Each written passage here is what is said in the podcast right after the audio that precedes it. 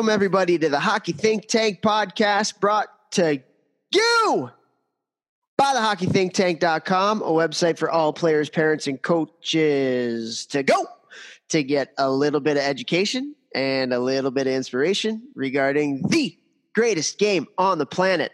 What an episode we have for you guys here today. We are not bringing on another guest. It's just going to be one of those episodes where Jeffrey Lavecchio and I are going to talk some hockey. And today we are going to talk some ozone and D zone. So, some offensive zone play, defensive zone play, uh, some structure type stuff, some habit type stuff. Really looking forward to doing that. But before we do get to that, let's introduce the other guy on the podcast, the talent, Jeff Lavecchio. What's going on today in STL? Just living, baby. It's a rainy day here, but uh, I got sunshine in my eyes and my heart, Toph. That's what's going on. and rainbows too, or something? Or I just feel like sunshine and rainbows. That's kind of like the saying, right?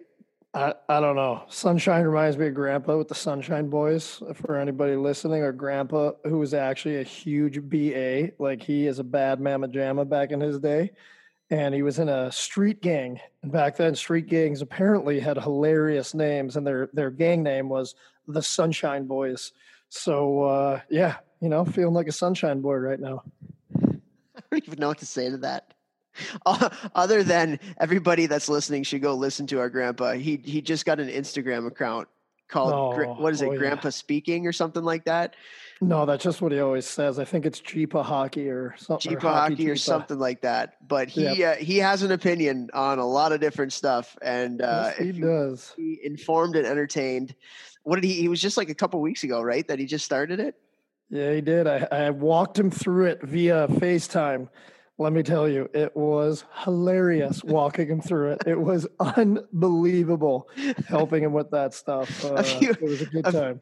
A, few months back, he wanted to do a podcast. So I was like helping him try to like get it done. And so I was like, okay, first thing you have to do is you have to get an email address. And he's like, well, how do I do that? I was like, just go to like Google and just, and, and I tried to walk him. It was hilarious yeah, it was me. so funny. Hope was getting so mad at me, and I was like, "Oh my god!" I'm, i was laughing so hard. I was like, "Oh, perfect." Toph couldn't walk you through setting up an email, but I'm going to teach you how to use Instagram. Oh my god! Either way, it's out there now. It's out there. So I'm excited to uh, to see what Grandpa Speaking has in store. So hopefully you guys can go over there and check it out as well. But uh, I'm interested to talk some hockey. But before we talk some hockey here, I did want to address one thing. Um, so I sent out a tweet last week about how uh, it was a couple days after, or might have even been the day of, um, when Jacob Blake was shot in Kenosha. And Kenosha is a town that my parents, you know, we lived in Chicago, but my parents worked in Wisconsin for a lot of years, and and the town was like a town or two away from Kenosha. I remember driving by it all the time, and and uh, obviously a very what has come to be polarizing topic in our country uh, with Black Lives Matter and, and police and and so you know it was just uh, one of those things where I feel like it's a time in the world where we got to stop shouting over each other and just take some time and actually listen to each other. And so that's kind of what I wanted to do. And, and coaching is so much more than just the stuff that we do on the ice and, and teaching hockey. And I wanted to use use a little bit of time to just talk to the kids about what they thought. And and so I got them all in the locker room and and started the discussion, but they basically led it. And I just wanted to know what their feelings were on everything that was going on, just life wise and uh, it just led to a lot of really good conversation. Um, it was very, very awkward at first, very uncomfortable for a lot of them at first to try and talk about things that are uncomfortable things to talk about. But once a couple kids started to share with their feelings and their thoughts and their ideas, more kids started to to jump in, and it was just uh, it was a really great learning moment for me to see what 17 year old kids and what they thought about what was going on and and uh, then when i shared that tweet it kind of blew up so i thought i'd address it kind of here today but it's just really really interesting stuff man like we got to listen more than we shout over each other you know? Yeah and i just love that you just gave the kids a platform to just talk you know it's it's hard being a kid you know i think sometimes uh, especially teenagers especially right now obviously i can't even imagine and i know like when I resumed things in the gym, like I had some kids who told me they, you know, they took the, the quarantine period pretty hard. And, you know, I think that we just like forget about that, that they're going through changes and they're, all these different things are happening in their life. And if they're playing hockey, they're trying to reach their goals and maybe they're getting cut from teams and then they have school and then they have all these things that they have going on. And now you throw on top of it what's going on in America with COVID and then, you know, riots and like all this stuff. And man, it's got to be a confusing time.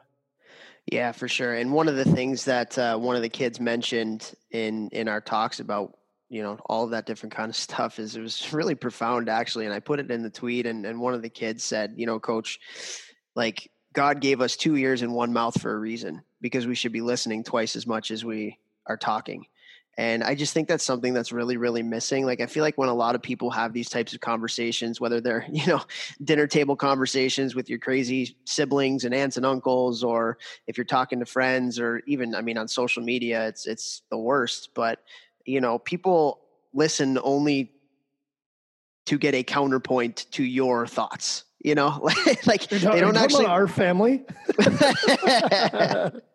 I, I wasn't, but that certainly certainly would uh, apply to our family. You know, but like people, they don't listen to listen and to get the other person's point of view. People listen just so they're they're just like waiting to give their point. And uh, I, I, just think if we can listen more and and put ourselves in other people's shoes, and a lot of times in these issues, like you know, there's no right or wrong. It's just an opinion, and you know, both sides can be right, both sides can be wrong. I mean, it just it's unfortunate that you know it's like just the megaphones and and the megaphones that people have they drown out the people who actually have opinions as well and that was one of the things that the kids talked about it was like you know we don't even feel like it's it's we should be talking because we're not going to be heard because nobody's going to listen nobody really cares and because all these people just shout at each other and they fear what's coming back at them. So like if they actually give an opinion somebody that's going to disagree with them is going to have their megaphone and like you ridicule them. And that's not obviously not what they want. I don't think that's what anybody really wants. And i just think it was a great less great lesson for me to just kind of sit down and listen to what they're doing and i think we all got better that day and and uh, it was just a really good conversation man. Did you say it ate into practice a little bit too? Did i read that in one of the yeah it did. I mean it ended up i love that. going I half the that. practice. So at the end you know we were kind of like all right it's we got about 25 minutes left in practice and we just went out and we just had fun. We just played some four on four and played some games and kids got it went from kind of like a serious kind of conversation to we just went out and had some fun. I think the kids appreciated that too and and uh, you know it's it's good to get outside your bubble Uh, we all live in a bubble. We all are a product of our experiences and our education. And I think the more you can get experiences, the more you can get educated on things that you don't know about, different perspectives from different people that have different life experiences, the better off we're going to have perspective, the better off we're going to be able to come to opinions and, and hopefully come to common ground, which is what we're all searching for. Well, maybe it's not. A lot of people aren't searching for common ground. It seems like everybody's trying to divide us right now, but uh, we can get to common ground when we when we have more perspective on what others go through. Yeah, and I loved everything that you wrote in that tweet, and obviously I would have loved to have been in that room. But I love that you like because the conversation kept going, you allowed it to, and you weren't like, "Well, we got to practice." It's like there's some things that are just so much more important, and so many people like and it, just so many people with ice time they're they're like so crazy about like we got to keep the kids moving and we got to do the ah.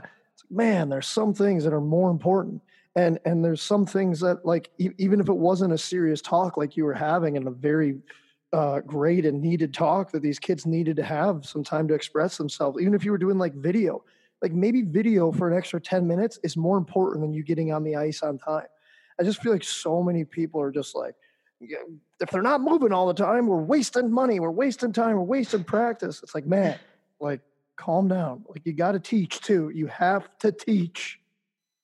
Preach. Yeah.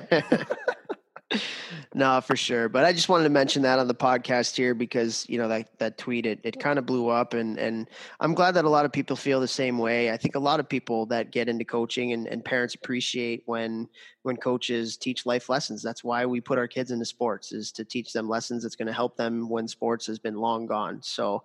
Um, I think the kids learned a little bit that day. I certainly did too, and and uh, I, I, you know, thought it was that was just really informational as a, as an older adult to kind of hear what these kids had to say and to get their opinions was was very informative and and uh, really necessary. Also, I think. very cool, man. Very cool. All right, you ready to talk some hockey? Let's do it. All right, we're going to talk some hockey here. We're going to talk some offensive zone and defensive zone play. And uh, the way that we'll kind of go about it, Vex, is like I think we'll start with the D zone. And I think maybe we can go from a couple different types of structure that teams use in their defensive zone and then talk about some of the habits within those structures that can lead to better defensive zone play. Does that sound pretty good? Love it. All right, cool. So starting off, let's talk about man on. So there's a couple different types of structures that teams use when it comes to defensive zone. One that a lot of teams use is just man on man. It's pretty simple. Um, have you ever played for a system or played for a coach that played man on man? Yep. How'd you like it? I like it eh, in the fact that it's very easy to know your responsibility. Like, so there's my guy. Just don't let him beat me. you know. so like it's very easy. It's also on the flip side, it's also much easier to beat and to break because you just run a couple picks. You know, if you have a good offensive mindset team and you run some picks, like it, getting picked in the D zone is so hard uh, if you're playing if you're playing a man on man system, you know, style, whatever you want to call it, I, ideology, whatever. So it's awesome for some reasons and not awesome for others.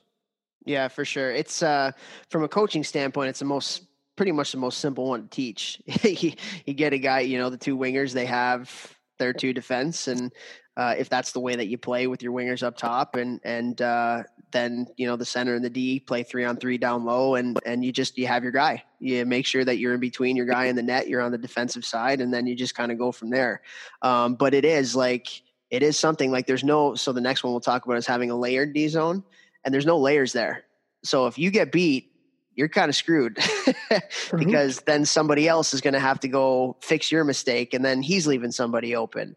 Or they don't do that and that person's got a wide lane right to the net you know? So man on man i think if it's something if you have defensemen and down low players that can play that are very responsible defensively um, it could be a good system. Like we play man on man a lot at uh, at cornell because we have big smart D men that can skate that have good sticks and and and all that kind of stuff. So we we played it a lot and and played it pretty pretty well. I mean, we're always one of the top teams in the country uh, defensively. Um, but it is one of those things. It's actually like when we played against teams who were man and man on man because we were a puck possession down low type team.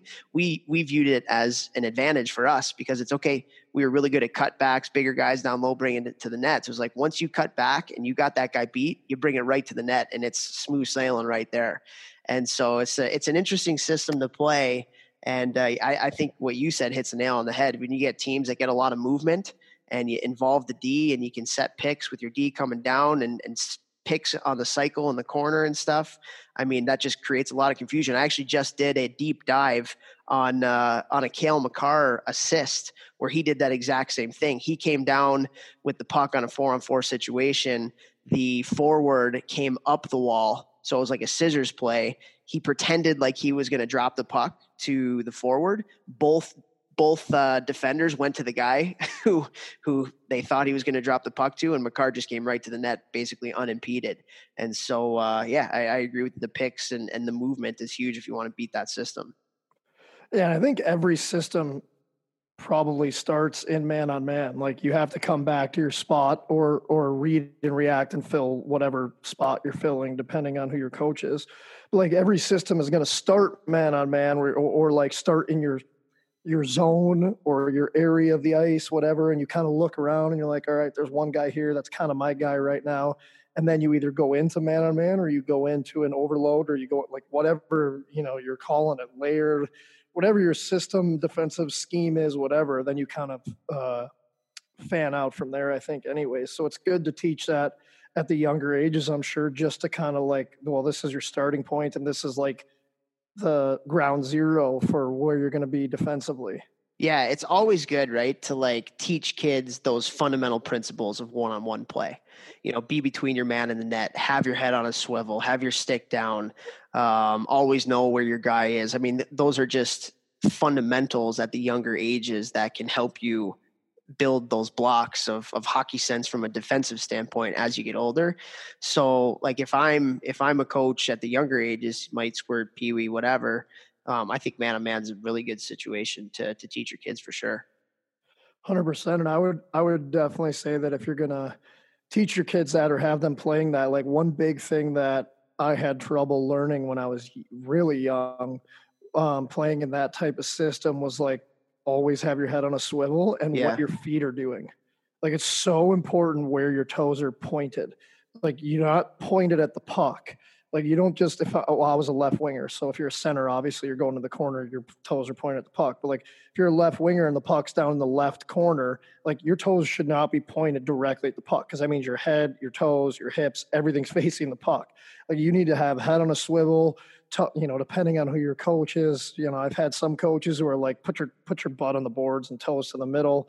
I've some coaches who are the opposite, put your butt to the middle, toes to the boards, head on a swivel. Like you got to listen to your coach, but like make sure coaches out there like you're teaching the kids to be, you know, re look, where's the puck? Where's my guy? Where's the puck? Where's my guy? All kind of have your feet moving. You don't want to be stuck standing still. When I was younger, I was the king of getting my feet stuck on train tracks.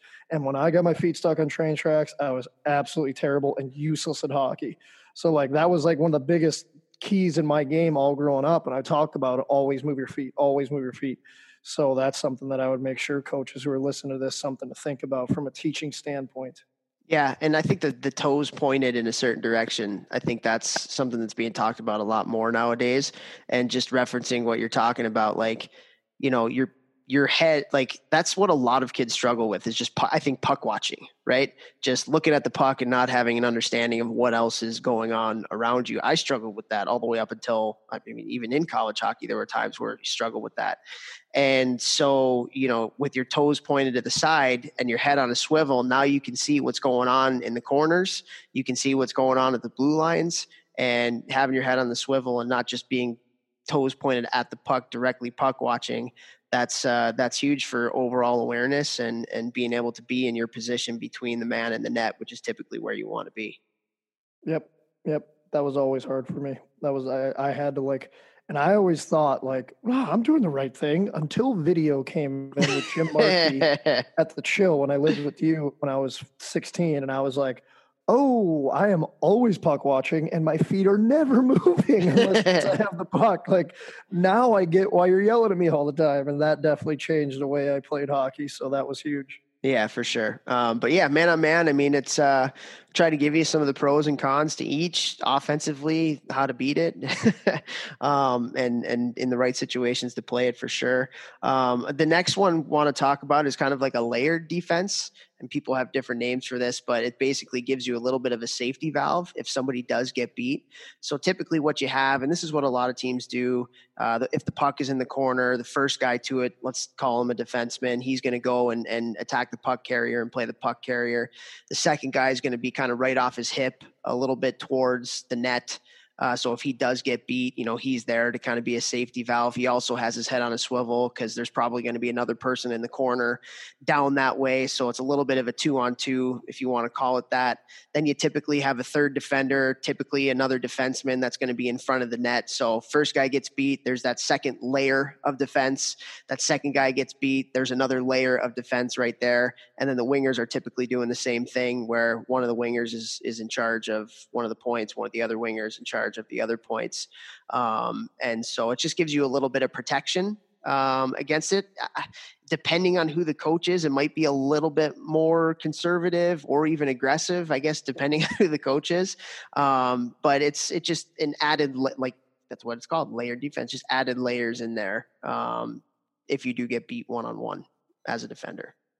Yeah, I think it's probably when you have smaller D men, maybe that's a, a a scheme. I don't know what you want to call this, like a, a system structure, whatever. Structure, yeah. yeah, there you go. Um, you know, maybe if they're they have a harder time hitting and pinning, containing, it's probably maybe a smarter route to go because like you said cornell had big boys and you know they were able to you know make that quick cut quick fake and then try and get body position and then drive the net so like if you have that added layer it's going to be another guy to get between the puck in the net on the defensive side and make it a little bit harder. So, I mean, I feel like most pro teams play, you know, some kind of have some kind of safety valve like that. Um, you know, when at college, I we played man on man, but when we would play teams like like Miami or like Lake State or like Northern Michigan, they were so good down low when I was playing eight million years ago that they always had it was always like they were outnumbered. If we had three forwards, they had four. If we had four guys down there, they had five. Like it was like you beat it. I was pretty good at spinning off D man and like taking a couple quick strides, getting body position. But against those teams, you beat a guy and you're running right into the next guy, and you're like, "Oh, what? The, where did you come from? Like, yeah. what? I was so excited to just beat that guy." Um, and when you played a man on man team, like you're getting a scoring chance every time you do that. So um, I think that's a much harder game, uh, team to play against. But what do you usually do then? You kick it up top, or you get it to that weak side D, and then he's usually got a, a little bit more time because somebody has slid down, and now it's just a net front battle. You know, with that D man taking a shot, and you're looking for greasy goals. Yeah, I mean that's one of the things you're hearing a lot more in hockey now than when we were playing is low to high because so many teams are collapsing down low. Like you even look at, and we'll talk about it, like the swarm outnumber defense. It kind of goes along with it. It's almost like you take your layered defense and then you just take your net front guy and you bring him to the corner and trying to outnumber. You take your winger who's on that strong side defenseman, you bring him down and and put his stick in the middle, and then you take your your weak side winger and he's basically in charge of the front of the net. And so there's literally no time and space down low because there's, yeah, four, five guys within a stick length or two stick lengths of each other. So that's why there's so much, you know, there's so many people down low. It's hard to make plays. That's why you hear low to high. So you get it up to the, up to the point and then you have to spread the defensive zone out. And um, yeah, so that's why you hear low to high so much because so many teams now are just outnumbering down low with those players and there's no room. Yeah, I think I think like um, a good defensive way to think about that is if you can hit and pin, like, and then somebody else swarm or whatever your code word's going to be, and you, then you can get guys in there, try and push their the, the offensive team into the boards, kind of pin them, have somebody just kick that puck out. You should know that one of your guys is going to be coming in there, whether it's weak side D, center, down low winger, like whoever, and now you're going the other way. And you should, because of body positioning in the D zone, you push those forwards to the outside. You should be closer to the net you're trying to go score on and hopefully have an odd man rush. Yeah. Yeah. We used to call it surround. So if like we get we get the the pe- the offensive guys who are in the corner trying to cycle, if we can get them surrounded, you know, where you get kind of a, two on two in a really tight area and, and maybe there's a little muck around the boards, then you send that other guy in there and you outnumber, try to get the puck and then go back the other way in, in transition. So I know a lot of teams use that as kind of like a key for that guy to go outnumber if you are playing more of a layered or more of a man on man type situation. Um, but yeah, and, and it's interesting too what you're kind of seeing now, and and when you're watching the game, a lot of teams offensively are trying to get out of the corner so fast, trying to go low to high or try to change sides from one side to the other because they don't want to be outnumbered. And so what you're seeing a lot, especially um, when the puck goes up high, is you get a third forward high, and then it's it almost looks like five. You know how the dice looks like looks like the five where it's like yep. two guys up top, one in the middle, and then two kind of down low. That's what it looks like all the time when the puck goes low to high. And you just got to make sure that then it gets to man on man because you just got to pick somebody up whenever it gets out of those structured situations. And so you see the two D at the at the at the top, you see the high forward coming up, and then you see uh, one of the defenders coming up right on that high forward for the most part. It looks like uh, people watching. Once you watch the next couple games, I guarantee you see it all the time now. Yeah, that third man high, especially in pro hockey, college hockey, like it's massive and it just opens everything up. You go low to high and then somebody swinging up top. The D men are moving, they're sliding, fake a shot. You hit the guy in the middle. He should have a little bit of time because the, the pressure relieved out of the corner and he created separation. It's very hard to defend, but you're also like, you're not in the best scoring position as long as the defending team gets out of that corner quickly. Yeah, yeah, for sure. And it's why you see even too, like, you know, you look at a lot of the best players in the league, you see them with the puck up high now. Like Patrick Kane, how often do you see him with the puck in the corner? Doesn't happen very often. Like his MacKinnon. Yeah, they're trying to get the puck and move out of the corner so fast so those defenders can't get to them. And uh, it's just such a good way of of talking about offense. I think Belfry calls it the elbows of the ice, where you get into kind of like in, like in between the blue line and the top of the circle along the wall, kind of that little elbow area, a little soft area type stuff, because nobody's really going to come and Like the D don't really want to come out that far. You know, right. the forwards try to trying to stay in the line of their D, so it just gives you some more time and space, and that's what hockey is as a as a f- offensive player, you're always trying to create time and space and finding those spaces on the ice. As a defensive player, you're trying to take that away. So by the offense getting out of the corner quickly by going low to high or skating it out or changing sides behind the net, whatever it may be, that's what they're trying to do. And you're seeing a lot of that in the game today. Yeah, yeah, that's that's where the skill guys hang out. Is that area? I wasn't over. That was like a top spot. I was standing in front, getting cross checked in the back and the teeth while you were hanging out there. I was like, shoot it at me, please. I liked it in the corners, man. That's where I really? made my living. I feel like, yeah. Well, I'm so small, so like cutbacks and stuff like that. Like I can, I I used it. I thought it was an advantage. And people always said it was a disadvantage because you're not big and strong and brute force strength. Like I always saw being small as an advantage because I can cut back on guys so much quicker and and get to places. But Wish they would have thought man. that in pro hockey. Maybe I would have gone a little bit farther. no, it's true. I remember going to try and hit Gerby in like in the American League, and he was just always. And I played with him in juniors, so I knew he was slippery, but like just jacked as anyone in the league, and just so small that you go to hit him, and like you, if you if you like trying to hit him hard, you're probably going to get a penalty because elbow him in the head, like just where your elbows are in relation to his head. Oh yeah, but, like, drew a lot of penalties growing up. yeah, it's like yeah. man, when you're when you're that size, you can use it to your advantage. You can escape so easily for sure. Yeah, yeah. Um, so another thing I want to talk about too is I feel like if I'm a youth coach and we're talking about kind of like structure and stuff, I think it's so important that players play are able to play up high and down low defensively. Um, so they're learning and they can play different positions as they get older. So I would encourage coaches you know, it's not D and center in the corners. It's like first guy back in the corner. And then second guy back is the next layer or the next man on man. Third guy back goes to the front of the net. Fourth and fifth guy, like you're in charge of, of up, up high and, and taking the D. I just, you know, when you get to the older level, older levels, a lot of the reasons why certain players play wing and not center is because they can't play defensively down low and it just limits you in your opportunities to play if you can't play defensively. Like in college like i did not play center for my first couple years. I started off as a center but i wasn't very good defensively. So coach had to put me at wing and that just limited my amount of ice time. It limited so many different things. And then when i got better defensively you know they trusted me more at center and and I could play down low. I could play more minutes, and and ultimately where I was more comfortable playing because offensively that's where I like to play in the middle, you know. So I just feel like teaching kids to be able to play down low and having them play different positions, I think for development is such a big thing. Yeah, I mean, I, uh, we've talked about on the podcast before. I think up until like 14, 13, I think every kid should play every position. Like I don't care if you're going to lose some games because of that. You're going to make the kids way better, uh, you know. And so like we playing in those systems or whatever, where you're forcing them to do that on the ice and read and react, like you're going to make them better. And then on top of that, I think that center should play wing, and guys who like playing wing should play center, and I think forward should play D, and D should play forward. I just think that it just makes sense to see different vantage points on the ice and when you're not like just six or just seven, like when you're like 12 and 13 and now you're understanding hockey, like I think it really is important. Yeah. Yeah, for sure.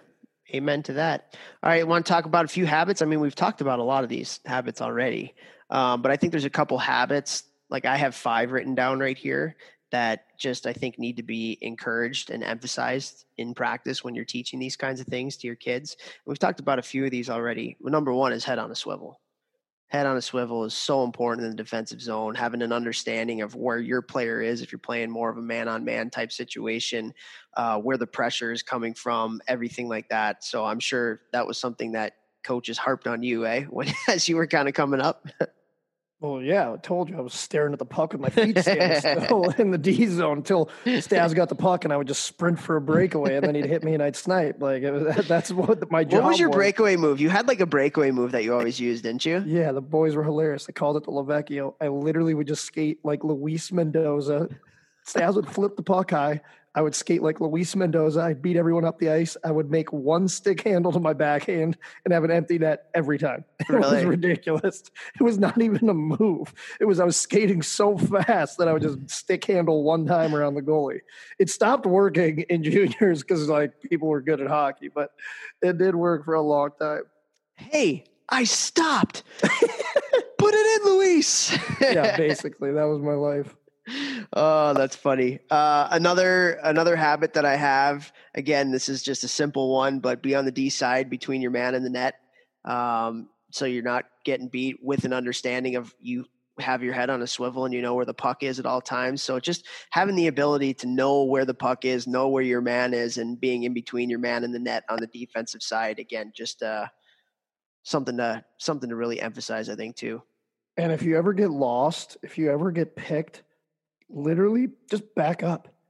Like if you keep that guy between the puck and the net, like if he gets a shot off, you at least won't allow him to get the rebound. And if everyone else on the ice is staying between their man and the net, yeah, you're gonna shots are gonna happen. But like at least hopefully you're in the shooting lane, so maybe you block it.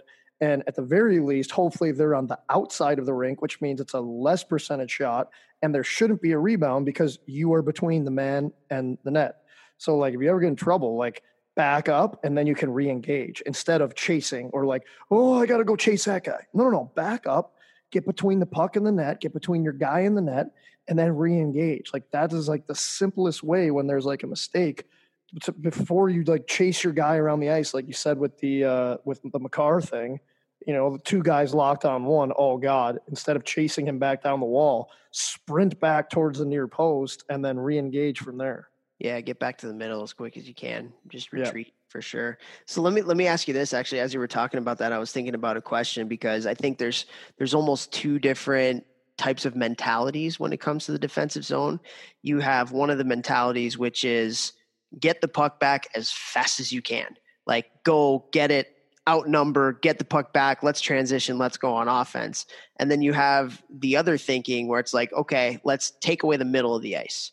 So we're going to play a little bit more passive. We're going to take away the guts of the ice, keep them to the outside, and uh, they won't get any quality scoring chances from the middle of the ice. When you know you'll allow the other team to have the puck and possess the puck in your zone for extended periods of time, but they're not going to almost get quality chances because you're taking away so much of the where the quality chances happen. So, do you have a preference of which way you like to play? And kind of like same question, but wording it differently. Was there a different style that you like to play against better? Like when you were playing offensively, would you rather have a team that's more passive or aggressive?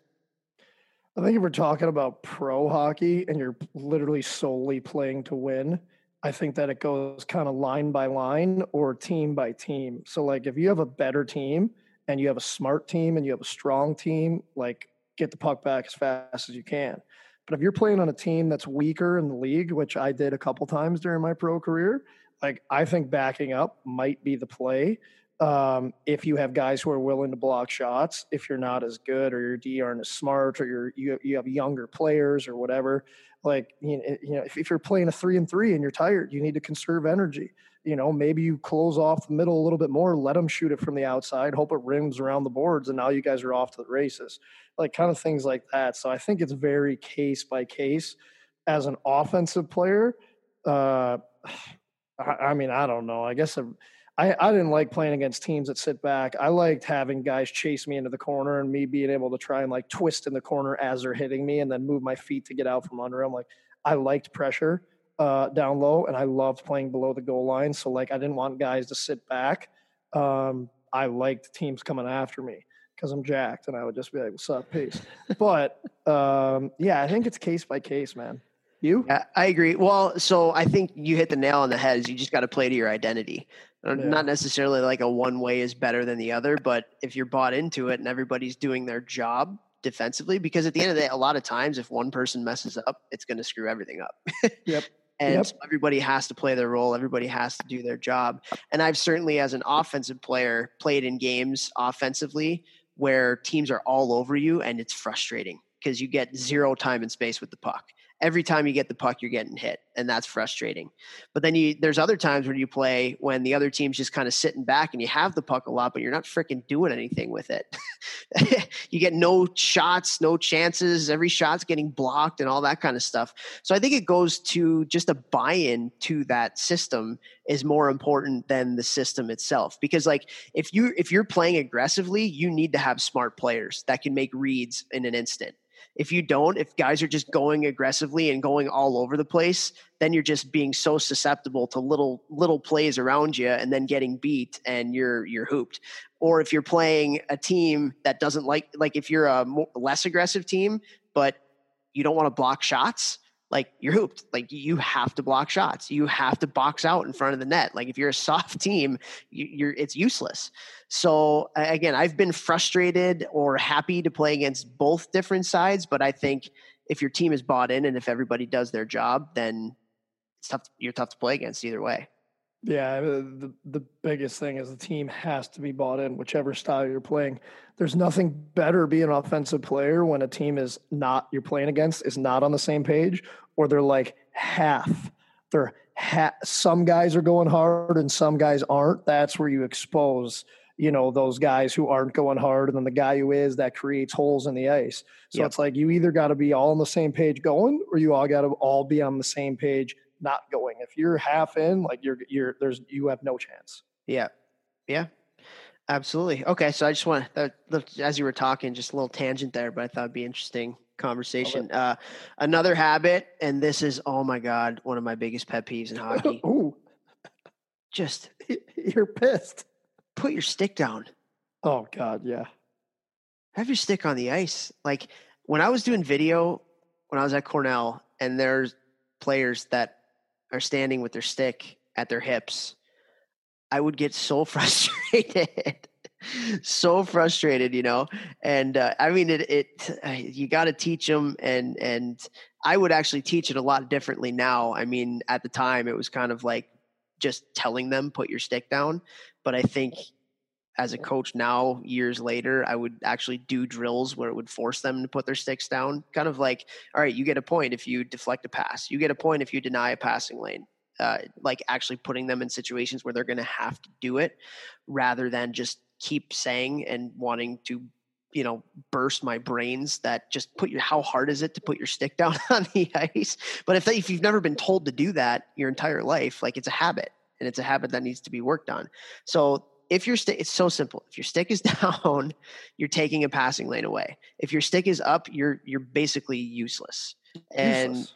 you, you you're useless. So one of the things that i do with my teams at the beginning of every year is we we do a five on five um, just little scrimmage in the d zone and the defense is not allowed to have a stick all of them do not have a stick and it's like see how easy this is to play against this is exactly what you guys look like and they're like oh yeah that makes sense so Uh, I just genius. it's a simple thing, but it's like just you just put your stick down. Yeah, you could throw a gel stick in their hands, especially younger kids, so it's heavier, so it's harder for them. You know, maybe uh, you can only play one stick, one hand on your stick, and that'll force them to keep their stick on the ice. Or like, yes, like you just said, you know, another drill, like don't don't let them have a stick and see how easy it is offensively. Like I've said it on this podcast a billion times. That is one of the biggest things that changed my game in junior hockey was that Hastings beat that into my head for my first two years. He must have stopped video 10 times a game the first two years that I was playing in for me trying to hit somebody with my stick in the air. And they were able to just pass it around me as I was hitting them. And I was just like, Jesus, is that important? It literally is the reason that I got jobs, is because I would score by tipping passes on the PK and getting a shorty or or in the offensive zone turning a puck over that I would wind up somehow getting a point off of. Like it literally changed my game stick pressure. Li- Like it is the number one thing that changed my game was stick pressure. I, I cannot say it enough, and I cannot stress it enough to youth coaches teaching that stuff. Was it was it a big part of your game? It, I mean, man, Did it change your game? It changed it big, big time, big time. Slap that bass, man.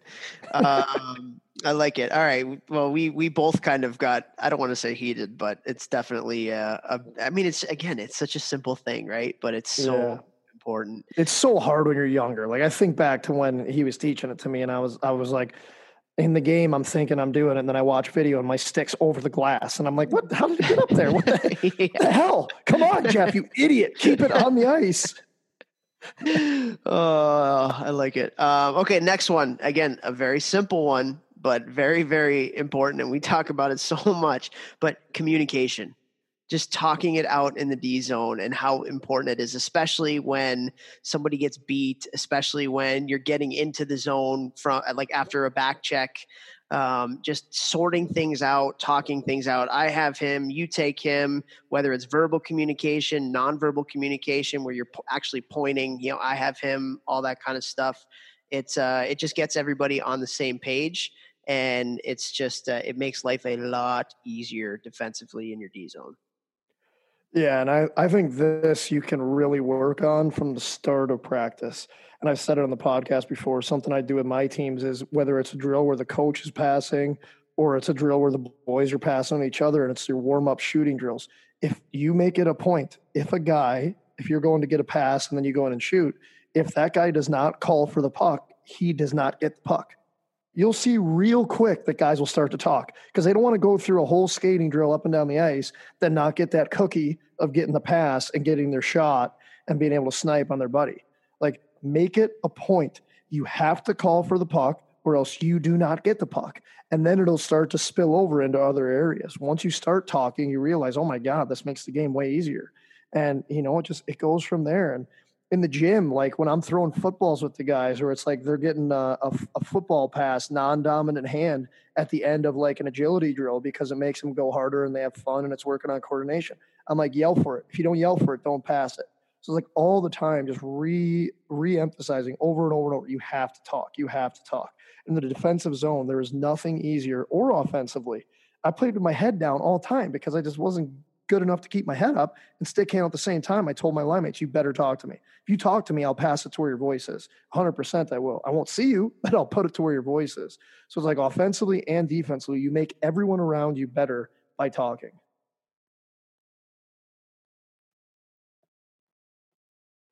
Amen. Yes, sir. No man, no, uh, no need to elaborate further. I like it. There we go.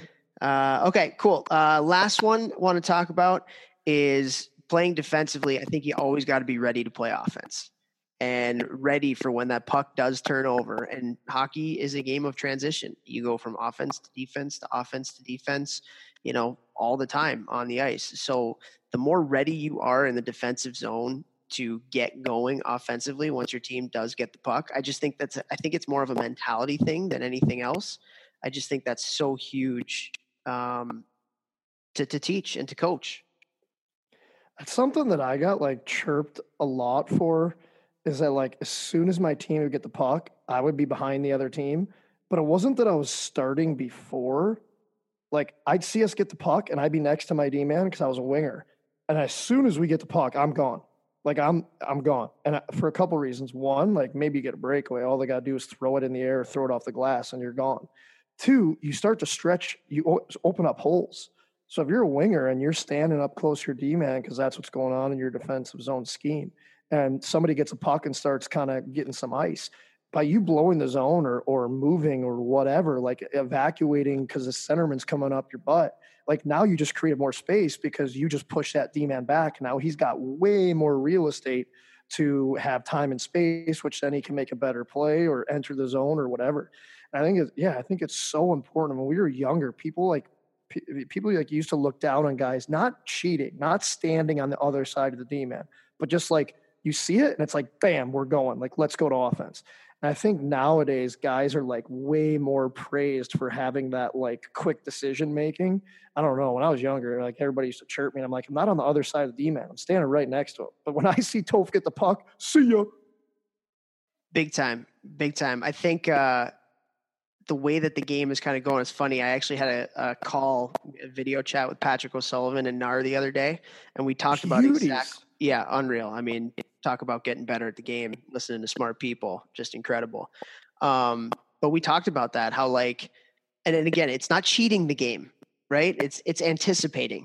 Yeah. So once you see that your team has the puck, or even on coming back on the back check, like even teams now are not totally saying all five guys come back as hard as you can to get back on the back check. Maybe that fifth guy back, you're kind of lurking and not Yeah. cherry picking, but just coming back and and watching the play so that if there is, and if you watch the NHL, like teams are doing that. Like you watch like a Patrick Kane or a Johnny Gaudreau, like they're always kind of sniffing when that turnover is going to be, and then they're gone offensively, right? So um, yeah, just I think always being ready to transition, just like you were saying, and it just uh, you're able to create offense, and and I think it is a mentality thing for sure, and teaching your kids like as soon as we get that puck, let's let's get her going. It's gamesmanship too. Like if you got if you got one, you know, you have the best D men on the ice, or you have your top pair, and they're really good at knocking down pucks, or they're really good at stopping two on ones or two on twos or whatever. And like you know that, like yeah, you're coming back, and you're just like right next to your D man. So like he can't jump in the hole, but you're right in his pocket. So if that puck turns over, like good night, Jim Kite, you're on a breakaway, and now team wins. Like I think that it's just out think playing checkers playing chess when they're playing checkers. Like it's just it's smart. And when we were younger, I feel like the dinosaurs used to like look down on trying to like think a step ahead. Like, well, now everyone's doing that stuff. So I, I love that. Yeah, for sure, man. All right, I think we uh I think we covered I think we talked about a lot of the offensive things I have on here to to talk about. Um but uh, I think we did did a fairly decent job hopefully of of talking about playing defensive zone. What do you think? Yeah, I mean, we're two guys who just love offense too. yeah. you were sick disher, and I just love scoring goals. So I think that we're definitely. I mean, you were good defensively too, but we're just yeah. There's two yeah. guys. I wasn't. I was in college and, and probably the American League. And then after that, I was like, nah, not anymore. I'm in Europe. What's up? They pay Yep. me for goals, not for block shots anymore. You know what the funniest thing is? So I never penalty killed at Cornell. Really? What? Yeah, no, didn't penalty kill, just played on the power play. Wow. And um, it was funny because when I first played pro and I signed my first contract in Elmira, like they thought because I came from Cornell, which is like a very defensively sound team, that I would be this like kind of defensive type player. So f- literally the first game, the first game that I play, coach puts me out there to take a five on three against face off against one of the top power plays in the league Oh, and. I was lost, just completely lost because I never had like. I, looking back at it now, I should have tried to learn more about the pe- penalty kill, but like I never did it, so I didn't take the time and effort to to learn it. Um, and so just lost, and then finally I like learned it and was able to do it, and eventually became a halfway decent penalty killer. Like when I played the two years and I played pro, but it's just funny how. uh how things happen. yeah, that is absolutely hilarious. I went the opposite way. I was a penalty killer, and then I stopped. Well, I guess I still did it in Europe, but I'd be like, man, I'm good. I'll wait for the power play guys. but I scored. I, how about I scored on a five on three when I was the three in college? Did you? Yeah, like I, I think the, in my entire hockey career, like I think that was probably one of the coolest things. I, don't know if I, you know, you don't see that very often. Like I totally took a penalty. Remember Jon Matsumoto? Remember that name? Yeah, sick. He's, I think he's probably still playing, or he just retired in the DEL. Like that guy's gross at hockey, and I hooked him so bad on a five on three and got a breakaway out of it and scored. And the, you, you knew the ref knew that he messed up, but he didn't want to call another penalty on us since we were already on the three, and I wound up getting a bingo out of it, and that was something I'll definitely never forget. Nice. That's awesome. All right. Well, let's talk a little bit of ozone here. So we have, um, I, I don't even necessarily think there's different types of systems and structure for the ozone, kind of like we talked about for for the D zone. But I think I wanted to start it off with just some habits that can lead to success in the offensive zone, if that works for you. It doesn't. Well, then what do you want to do? yes, it works. Of course. I'm kidding. um, so just a couple different things um, when it comes to the offensive zone. The one that I wanted to talk about with you because it was a huge part of your game, and that's puck protection. So when you're able to protect the puck down low, hold on to it, bring a defender to you, and then dish it. Um, you know those types of things like what's important to you if you're a coach and you're teaching somebody now in terms of being able to protect the puck Uh, not get pinned. I mean, I think that's a big one. Like, first of all, you got to establish body positioning. So even if you do have a D man, like I love D men coming on me. Like, I think that players got to, they have to learn, they have to learn like those, the feel of what it feels like when a D man's on your back. And like I've talked about it many times, I did not have very good vision, or not, especially not like at the pro level. But like that feeling of being down low and f- learning to feel where a D-man is on your body. Like if he's a little bit off center, like you should know which way he is so you can spin the opposite way or like learn how to suck them in. Like I liked when they got close to me. I didn't want separation because I wasn't going to stick handle through them. I was going to use my body to kind of and strength. Well, you would bring like, them to you and then you would to, spin to off spin. and then you would yeah. separate yourselves from them. Right. Exactly. Exactly. I didn't want to like get to the puck really fast, turn and be facing them and have to try and like go through their triangle because I would have chopped the puck into 400 pieces and they would have just taken it away from me and been like, thanks.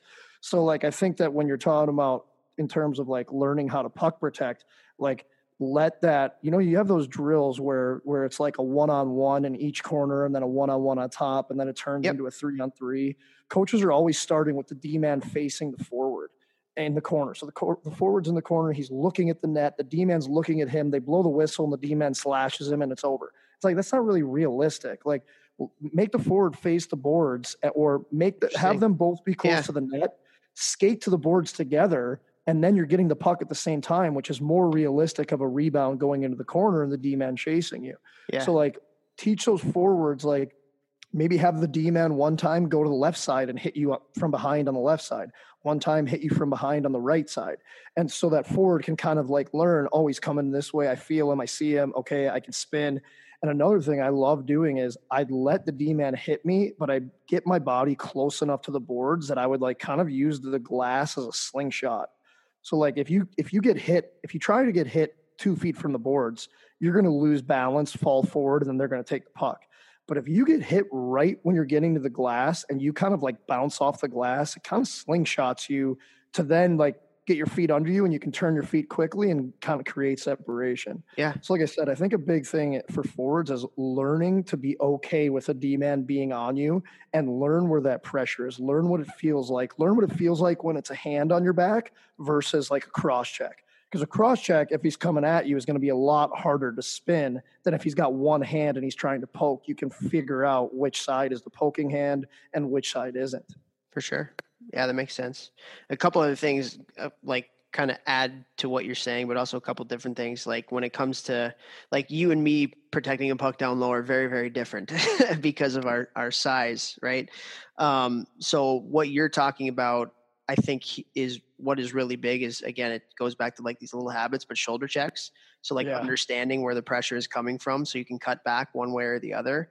Um, I think uh, this is something we talk about with players all the time. Just low, stay low. Like mm-hmm. the minute you your legs go straight and your upper body goes straight, you lose all your power for yep. your cutbacks. You lose all your power for your acceleration and your agility. So having the ability to stay low, low center of gravity, which for me was I had, I mean, I was already kind of that way to begin with, but um, something that was really important. The other thing is like when you do cut back, like take two or three steps hard right yes. afterwards, because that's when you can separate yourselves from the defenseman, right? Yes. Is cut back and go. It's not just a cut back, it's a cut back and go. If you, if yep. you forget about the go part, then you're not going to be able to beat the defenseman because then he's just going to re-engage you. Um, and then the last thing is just like head up and like make a play. So it's not just cut back and go it's cut back and go and make a play. Because if you beat that guy chances are either it's right to the net and you got to make a play at the net or somebody else is coming right at you and you got to make a play to one of your teammates. So it's a, it's a lot of cutback low center of gravity, keeping your head up, and then like not just being satisfied with protecting the puck. Now, if it's you're up by one or two goals in the third period and you just want to eat time off the clock, that's that's a little bit of a different story. But you know, for the most part, I think what doesn't get taught enough is what happens after the puck protection. Hundred percent, and like you said, shoulder checking there too. Like as you're going towards the puck to protect it. Shoulder checking will allow you to get a quick scan of the ice and kind of know at least about if you spin off that D man in a second or two where guys are. Is there going to be another guy that if you spin, if you fake spin right and then you go left, you beat that guy? Is there going to be another D man there right away? And if there is, who's behind him? Is it one of your guys? Can you just do a little like shovel pass? Right. Or will you have time and then you've got a two on one and where is your guy? So, like, yeah, that's so important what you said. Yeah. Okay. So moving on here, uh, another thing that I wanted to talk about is like I, we talked about a little bit, so I don't want to belabor it, but offensively, you're trying to create time and space for you, and a lot of times how you do that is quick puck movement and trying to spread the D zone out. So D zone's trying to shrink your time and space as an offensive player trying to create it. And so a lot of times how you do that, again, we talked about going low to high, talk about changing sides, talking about getting the puck and moving very, very quickly. Uh, I just think those are so, so important as you kind of go through. And it's just like not being content just getting inside the zone and then allowing the defense to get on you, but actually like taking strides and taking steps and moving or moving the puck to spread the defense out so you can create time and space for passing lanes. Yeah, and I I loved doing this like uh, because I loved going to the net and planting my ass there so that they would have to put a D man there on me. And then that gives more space behind the net, which I love, you know, like I talked about playing behind the goal line, stuff like that. And then if you go up top, now there's even more space because everybody shrunk down. So for me, just like what I like to, I used to like to do is where's the puck got to go to score? The net. So for me, if I'm going to score, it's going to be in the crease. I love to go to the net create bring a, a D man in with me, and now that's created some kind of space because now that D man, if he goes into the corner and tries to do a swarm, the puck goes up top. I'm standing all by myself for a pass or a tip. Booyah. And if he doesn't, now at least there's some more time and space for everyone else to spread out who are the skill guys. Yeah, for sure. You love that front of the net area. I just learned, hey, where's the puck got to go to, to to score? The net. Yeah. So where should I go with limited skill? The net, and it worked. Yeah. Well, I mean, that's another thing we can talk about and what's really important in creating offense and scoring goals, and that's a net presence. Like when you get to the older ages, if the goalie sees it, he's going to stop it 99% of the time. Very few players are that gifted where they can beat a goalie, especially from distance, without any type of distraction in front of the net. And you know, I think it's it's morphed a little bit towards. I think maybe when we played, you had one guy just kind of there, yeah, stay in front. I think now more it's a little bit more movement where guys are filtering in and out of that spot, um, right. and and there's more movement into it. But uh, I just think talking about having a net presence is so important when you're teaching offense. That's where the goals are scored, right in front of the net.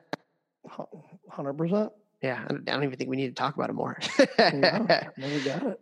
Um, the other, the, the one thing I should say though is you talk about net presence and screens. So Steve Valiquette, who runs Clearsight Analytics, he's done a lot of different stuff. He's the one that coined the Royal Road. Like he talks about layered screens. So not just one person in front of the net. I think it's easy as a goalie to kind of, I shouldn't say easy, but it's easier as a goalie to kind of look around that player and make a save.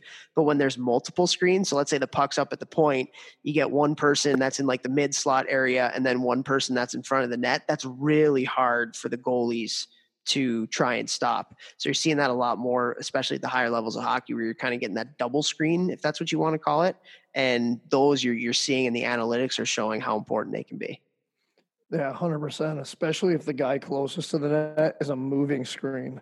Like the yeah. more I worked with like goalie coaches, and I'd always be picking my goalie's brains and goalie coaches' brains. It's it's not so much just standing still because they'll look around you, but like as the shot is coming, like this is obviously an unselfish play. You're not going to get a lot of tips, but like you just as it's coming, just like skate in front of his eyes because then sure. he completely can't track the puck. Like he is 100% going to lose sight of the puck for at least a quarter of a second.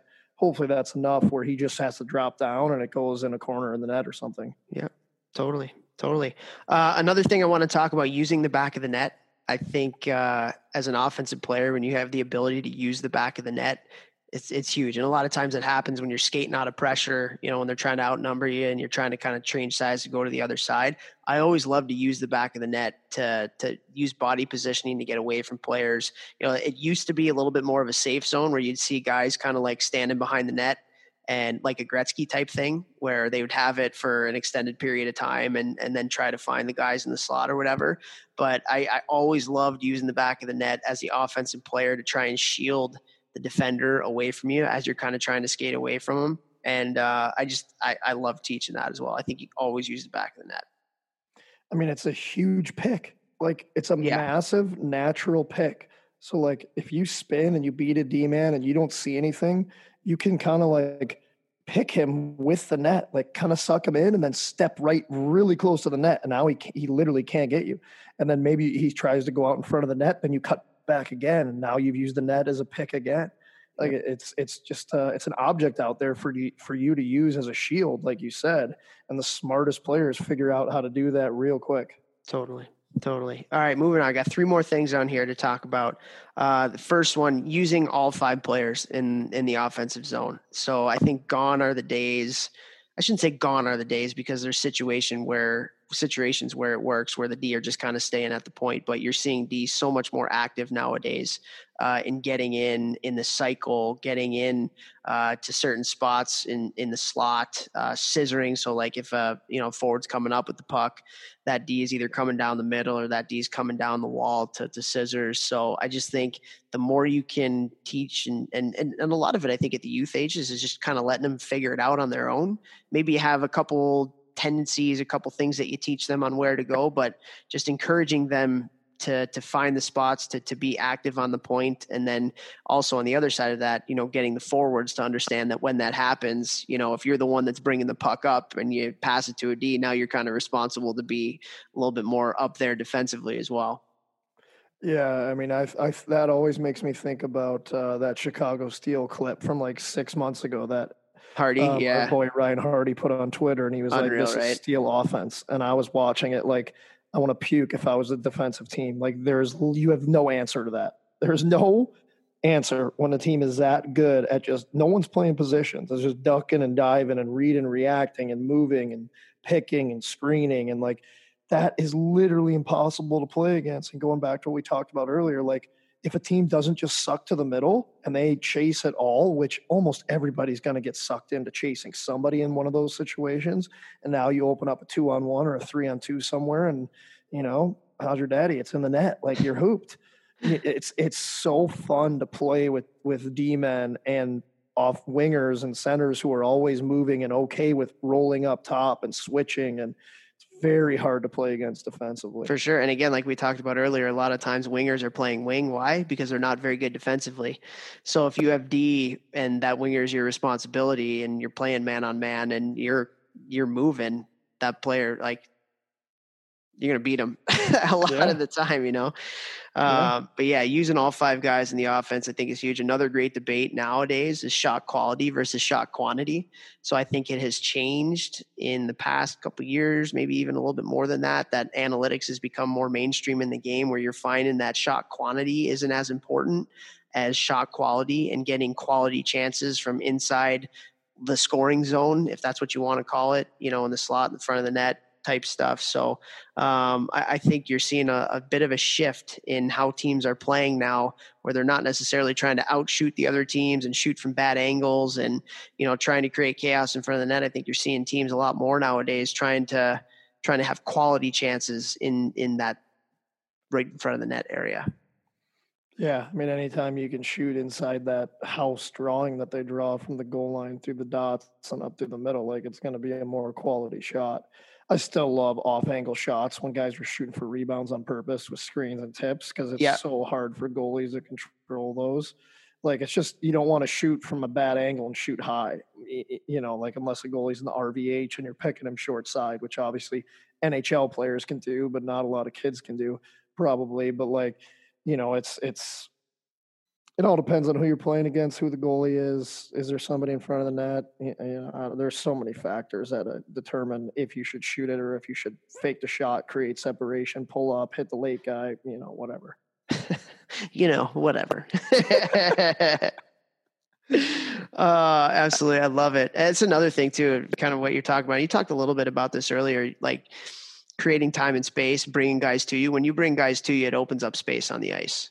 You know, so like in in all different types of situations when you can do that. I think that's important. I just wanted to mention that quickly because again, it, I think it's huge. So last thing I want to talk about, and that is mindset, and that is a finishing mindset. Like it's not okay to just be okay and not hungry around the net. And that is something as a coach you really, really, really have to emphasize with your players finishing drills, having a score, having a competition, having a consequence when you lose. Something that I've done with my team so far a lot is like you can tell when there's something on the line that will to finish is a lot higher than than if not but i think that mentality that just like kind of we got to finish everything is huge because at the end of the day that that mentality could be the difference between two goals in a game, which can win you hockey games. Yeah, can't be talked I, about enough. I, I totally agree, and people always, you know, I said two two things. Oh, uh, you, you know, you can't score goals from practice, and you can't score goals from the weight room. And I feel like I was just always trying to prove people wrong. Like I, every shot I took in practice, and actually a lot of coaches didn't like this the first drill. Like I still wasn't trying to warm up the goalie. Maybe I should have been a better teammate, but I also would always go to the goalies and be like, I'm going to go first in every drill, and I will always try and score. So like you just know that you do your job, I'll do my job. Unless it's like the very first shot, and it's like okay, I have to shoot from outside the dots, but like more often than not, like I was trying to score every time, and I was also going to get my rebound every time, and I was going to put it in the net, even if they weren't looking. I was like, I need to put the puck in the net because me seeing it go into the net is a habit, and that's like a mindset, and always wanting to finish the puck, and it helped me and and I I had a kid on my 16s team last year. I feel like I've told the story in the podcast, but he he was a good player, skilled player. Came up to me, had been in a long drought, was not burying. You could see his confidence was completely gone,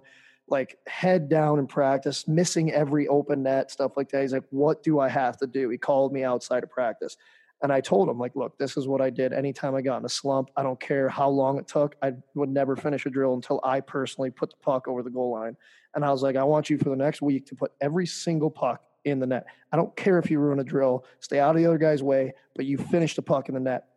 He did that the rest of the season for the last two and a half months before Corona canceled it. He became our leading scorer in the last 10 games, goal scorer. No like, way. I swear to God, this is not a joke. I told this story two weeks ago when I spoke to the new U16 AAA team. Like it is, it, it was all mindset. It was all habits. It was all details. And it literally all transpired from him just doing it in practice and making it a mindset thing. Mindset is everything. Yeah. It's yeah, everything as much as that. Oh, I do too. I do too, for sure. I mean, X's and O's are one thing. X's and O's are important, but mindset and buy-in and intention for how you play. I mean, that's going to determine ninety-five percent of what you do. Right. And It doesn't just because you can't snipe a goalie from outside the top of the circles. Okay, find another way. It's a mindset thing. So you can't. You, you're not a sniper. That's okay. You don't. You can score goals without being a sniper. Maybe you need to be the rebound guy. Maybe you need to be the tip guy. Maybe you need to be the pass it, then go screen, and your teammate scores, but you're getting assist guy. Like there is a way. So it's I hundred percent like it is a mindset. You got to just figure out what works for you and your game and your personal skill sets, and and then just keep doing it over and over and over and over. Success is a boring, detailed thing. Just keep doing it. There you go. It's not sexy. Success isn't sexy. That should be going up in your wall. Success isn't sexy. But I would I say that, but I'm pretty sexy. you knew what I was going to say. I knew exactly where you were going. oh, I love it. Well, we should maybe end it on that. We'll end it off with a bang right there. Um, there but this go. is awesome. I love talking some hockey with you. Uh, certainly from the feedback that we get, I think our listeners really enjoy it as well. And hopefully, you guys, uh, I, I, learned some stuff here today from you, and hopefully, uh, everybody listening can learn some stuff that they can take to your teams and to your practices here coming up. But uh, we wish you best of luck, everybody. I mean, know some people are kind of starting up, some people are not starting up, depending on where you live. But if you're starting up, whether it's with games or practices or whatever, we wish you nothing but the best of luck, and hopefully you can stay happy and healthy and and all that as we uh, embark on our next season. So we appreciate you guys so much for continuing to listen to us. We obviously want to thank Gel Sticks and TrainHeroic, who are our sponsors for the podcast And uh, we look forward to doing this with you guys every week. And uh, hopefully, now that hockey is kind of back, you can start listening to us on the way to practice. Is just what we want to be. We want to be the go-to podcast for for kids and parents and coaches to listen on their way to the rink. And uh, again, we appreciate so much that you guys do for us, and uh, we'll continue to keep pumping these out. And hopefully, you enjoyed this one. Nothing. Oh, I thought you were done. yeah, thanks everybody for listening. Puxa.